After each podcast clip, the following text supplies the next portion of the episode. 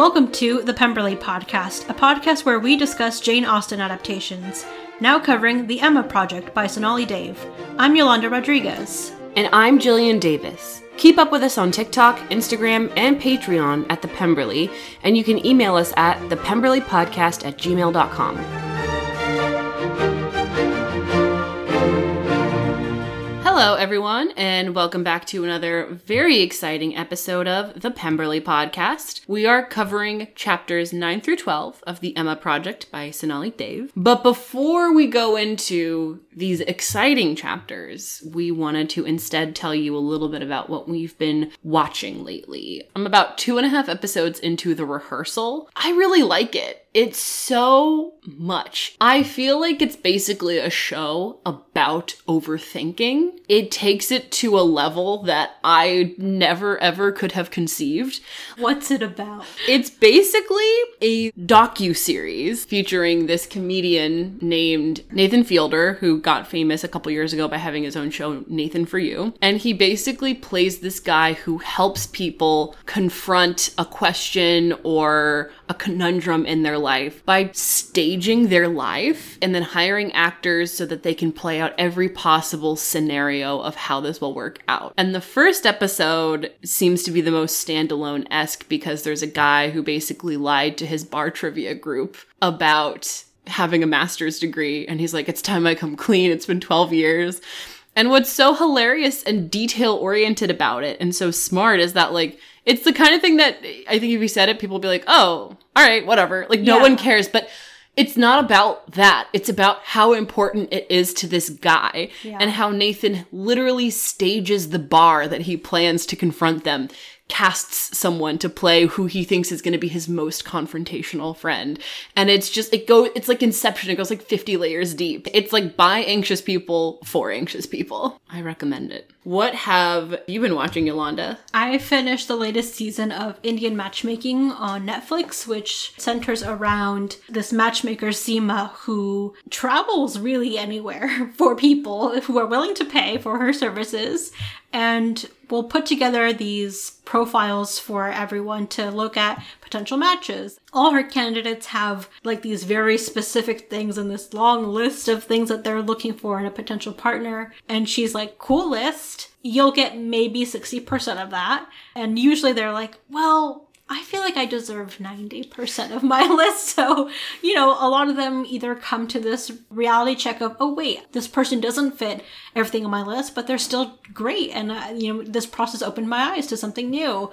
Or some of them will be like, no, my list is my list, and that's where I'm going to end up. And they may have differences with Seema. I'm really curious how long it takes because truly, like wherever there are Indian people in the world is where Seema Auntie will go. What if two people are really good for each other, but they live in different countries or live in different parts of the US, which is a huge country? Well, that's the big thing. Was like she actually matched someone, like say, who lives in uh, on the East Coast, but the potential partner is on the West Coast, and it's up to them to decide, like to at least have that first meeting and first date, and decide from there, like, is this something you want to pursue? And maybe that's just at the point of their life where they're like, you know what, I've been living here. I don't need to live here. I can move wherever my partner is. So some of them do decide to do that, and I mean the same thing happens with a lot of dating shows, The Bachelor, The Bachelorette, they're never focused in on one city. Yeah, you're from this small farm town in Iowa and I'm from San Diego. Will we come together and uproot our lives? Yes, but then no. Yes. and will it work with you dating eight other women right now and you're just as into them? We don't know. I think that's why Love is Blind has been semi successful, a little more successful because it is it is all based in the same city. You are pulling from a, a group of singles within the same community rather than plucking them from everywhere in any place. That's pretty smart. Yeah. previously on the Emma project, Vansh wants to pitch his homelessness project to Jiggy, but Naina does not want to lose her funding to yet another Raje. So Vansh thinks there's a way for both of them to have what they want, but is he right or is he just overly optimistic? So, chapter nine, we pick up at Jiggy's grand New Year Dandia party. Everyone is dressed to impress. Everyone is in their absolute best, best clothes. Vansh just literally knocked off his feet when he sees Naina. Like, she is so beautiful. And Naina's like, who is this Disney prince who just walked in? like, they are both in awe of each other. They've been friends for so long, they both don't want to cross a certain line. They are maintaining that line. So they both recognize that they're both beautiful and we're moving on. You gotta love Naina's mom, whose name we finally find out is Shaundi. She's doing her mom thing again, where she's like, You look so beautiful. This is what you would have worn at your engagement Yeah. party. And uh, it's literally what like she literally like it was her engagement dress and she's just like oh the things you could have had now you're like married to your career and she's like mom shut up the thing is, like, this happens right in front of all the aunties too, who come over and they're like, "Oh, look at how beautiful you look," and Shondi's like, "Yeah, she does look beautiful, doesn't she?" And she's like, "Oh no, my daughter isn't getting married," but you know, they all have to move on. The interesting thing is, Mina is wearing like this also beautiful traditional dress. So someone points out, "Oh, like, isn't that going to get passed off to your future daughter-in-law?" And again, Shondi's like about to burst into tears, and Naina's quickly like, you know what? India's gonna look great in that. Let's move on. Let's keep going. Naina is still facing a lot of weird tension from all of Yasha's sisters. We still have not really confronted all the horrible things that Naina did. We don't really hear about it again, and we're not in any of the Yash sisters' point of view. We don't hear Yash is now like a background character. You know, he got his happily ever after. He got elected to governor of California. His story, you know, we're just gonna see it in glimpses and pieces. Same with Rico and Ashna. We I don't think we've really heard Ashna mentioned, but we know Rico is now working on another uh, political campaign, so he's kind of following that new path for himself. They're still not fans of Naina, so she's kind of in this weird state where she is always around Araje.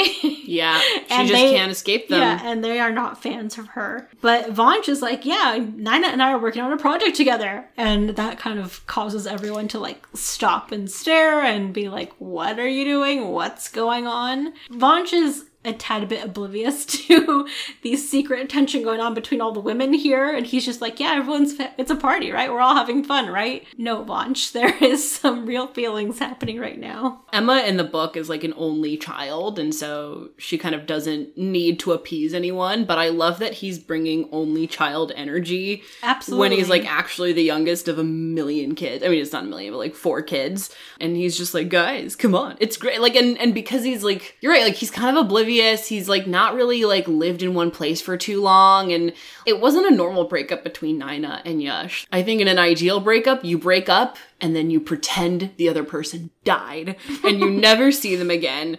And not only does she have to see him and India together all the time, she has to see his mother and his sisters and the brothers in law and like the people, and they're all at the same parties and they're all like circling the same planet. And it's just awful. And it's just, it's not getting any easier for her. I mean, the thing is, for the past 10 years, her life has been so woven in with the Rajes. It is tough to untangle that overnight, even if it happened in a really messy way. It feels like if you put all a bunch of necklaces in the same, like, box, and now you have to try to untangle all those necklaces, it's like, it's gonna take a while. you can't untangle the necklaces, Yes. just speaking from experience. Yes. Those are just gonna be in that box, and you'll put it away, and then you'll move, and it'll still be in that box, and it's fine. And it's like the, t- the necklaces are too valuable to throw out, but it's like you can't wear them. Yeah. so that's what Naina's facing. But since Jiggy is this is his party, he goes up on stage and makes a big speech. He's like, We're here to celebrate, we're having a great time, and I want to recognize someone in particular, someone for the past 10 years who's been so great. And I mean, Vansh is looking over at Naina like, he's gonna shout you out. And Naina's like, ah, come on, you know?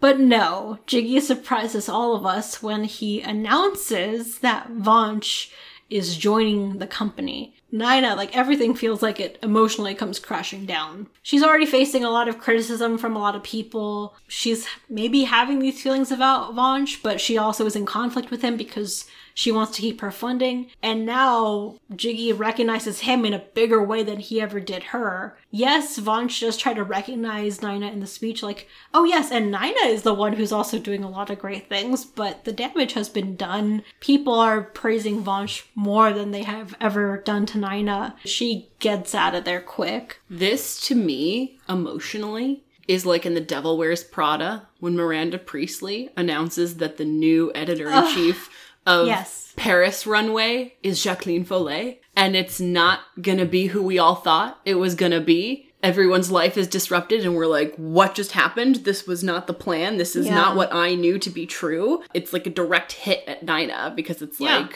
what is she even there for? So we go into chapter 10 and Jiggy is just like actually the worst. I, I feel like I now have it confirmed uh, in my own heart that he is our Elton because he was someone who like kind of showed interest in her and now, you know, it's like instead of romantic interest, it's like financial. I'm still not convinced he's Elton, but we'll see how this plays out. We're 10 chapters in. Like we would have met him by now. I want to see how Sid plays out because we haven't seen him again. Okay. So I'm I'm still waiting to see how he comes into play and and how that happens.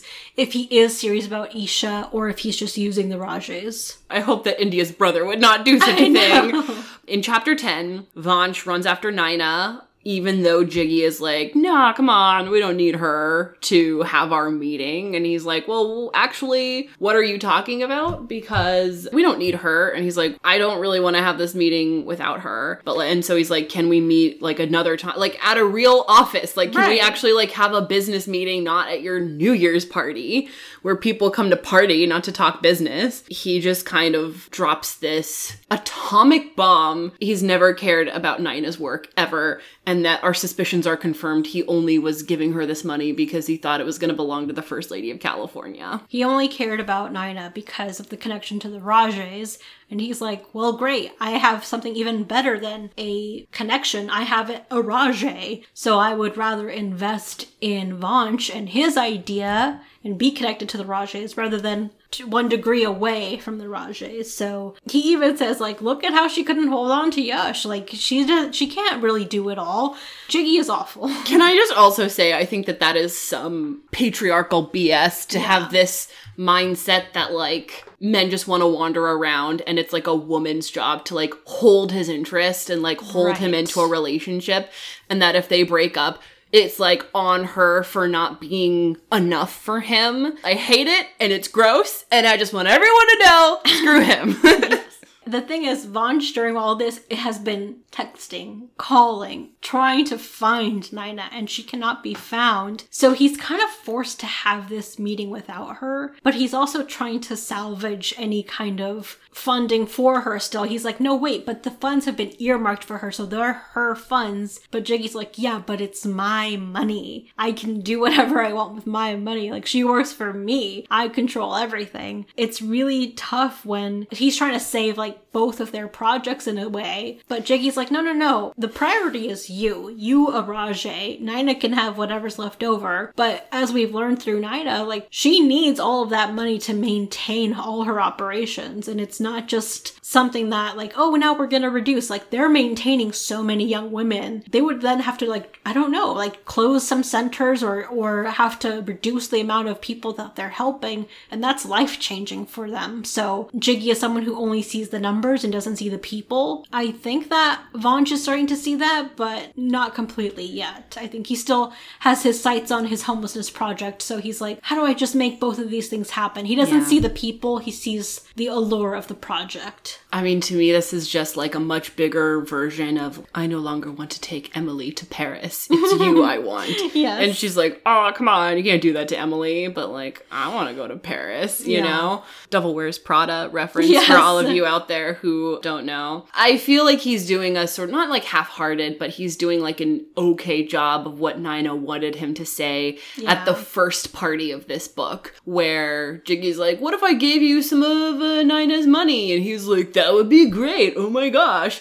And Naina's like, You should have squashed it then. Yeah. And he didn't. And now it's happening for real, where he's like, Bro to bro, I don't like Naina's projects. I've never really cared. You're a sexy cause. The Rajes are what I want to work with. Jiggy is exposing himself as the actual worst. And the thing is, like, Naina knows who he is. Like, she's very well Yeah. aware, like, these are his real intentions. This is, like, kind of like the game I have to play along with in order to get what I want. But this is all very much news to Vansh. And he's like, oh, this is who you really are. She's and he's like, oh, I guess Naina was right. Like he really Yeah. did care about the Raje name Yeah. more than like me. then Jiggy is like, oh, I want to go dance. This is my song. And so then he, like, calls Vansh over and they kind of, Vansh puts all his frustration into dancing. and so Now this needs to be a movie because I, I want know. like this is literally the Bollywood version of Emma. Very elaborate and beautiful Indian clothing, and I would die to see it on screen. I know. Vansh finally finds a very drunk Naina who is trying to fend off some random Scottish guy. And who else comes to the rescue but Sid? He is very handsome, and Vansh is immediately like, Who's this guy with a ponytail and everything? And so, but Sid is very charming. He immediately introduces himself. He's like, Oh, yeah, I'm India's brother. I like, he doesn't really say it like this, but he's like, I know exactly who you are, Vansh. You know who he is in this story. He's our Frank Churchill. Oh. I don't. I mean, like it's they have so much in common, so they should be perfect for each other. Yeah. But he was engaged to Jane Fairfax the whole time. with Isha, maybe there's, Isha. some- there's something going on there. That's what I'm saying. We have. So he's not our Elton. He's our, Our Frank, Frank Churchill. So Vansh immediately gets tricked into into having a meeting with Sid, and he's like, "Oh yeah, since I'll be at the house, we might as well meet." And he's like, "Yeah, yeah, man, sure. Like you're gonna be there." But then once Sid leaves, Naina's like, "You dummy! You realize within seconds of meeting you." He already charmed you. You agreed to a meeting with him, or he got invited to your house. You don't see the things that I see. Naina's very drunk. She feels awful, but Vansh is with her and helps her at her lowest point, helps her to get home, which leads us into chapter 11. In front of a hot guy too. Like I would die. Naina thankfully probably has no memory of this night. So Yes. she's just doing her. She's doing her best. She's like saying all her thoughts out loud, which is never a great thing.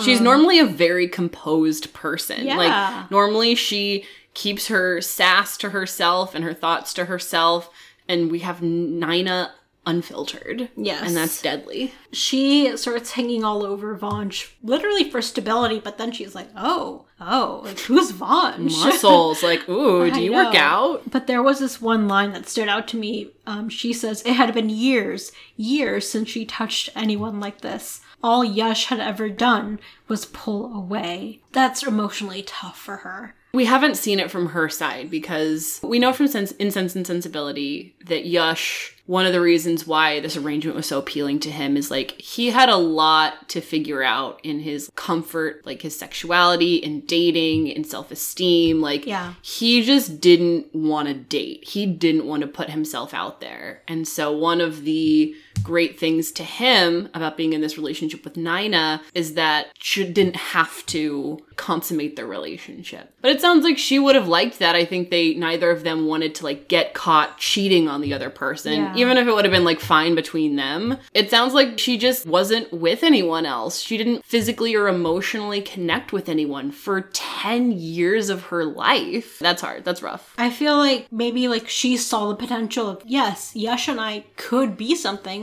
if we both wanted to go there. But if Yash was always the one who was like they maybe they were holding hands in front of others and then like he pulled his hand away first and that sort of thing, like that's all she's known too, is like just someone who is present but then pulls away. And so emotionally she's like, "Oh, who is this guy who is here and he's not pulling away? He's actually getting closer to me too." So it is very appealing to her to be close to Vansh, but Do you want to tell the people about the thigh incident? I mean, TM? there's a thigh incident where her thigh is between his legs, and I think the moment gets away from Naina, but then Vansh, I think Vansh is a little more conscious of what's going on. Well, he's sober. Yes, he's, I don't think he's had as much to drink. Naina's pretty gone right now, but Naina lets the moment get to her, and she, their clothes are on, but it gets very intimate very quickly. And I think Vansh is like seeing Naina in a really new light where he's like, whoa, I've never seen her this free and this open and this vulnerable, really. But also, he's like, I don't want to lose our friendship. And so that's also a conflicting thing where they've never seen each other in this romantic light. And I think they still don't. They're not letting themselves cross that line again. But it is a new step in their relationship. Whether or not Naina is going to remember it is to be determined because when we go into chapter 12, we just see Vansh's perspective and he is just thinking about the thigh incident. He's like, what's going on? Like, what Yeah. are these thoughts? What are these feelings I'm having? The main reason why he also doesn't want to pursue it is like he thinks Naina is not interested in a relationship at all. So he's like, there's no chance. Like, why am I even going to pursue something when there's no chance? So he's kind of still recovering and from the night before and having all these thoughts when who else but Sid shows up to the house and is like, hey man, here for the meeting we talked about. We're going from a casual mention at a party about a meeting to a real life meeting with no confirmation, no follow up. I don't think Sid is really here for Vansh. I think Sid is here for Isha. I'm still curious to see if there are other intentions here besides Isha because it feels like he was trying to sneak in before without knowing Isha. So, um, and then he's like says the thing where he's like, "Oh, I'm just you know so awful at texting and calling, so that's why I just showed up." Okay, it's 2022. Yeah, I don't so- understand that. But Vansh does invite him to dinner at another day. He's like, I will let you know the day and time. I'll call come." you.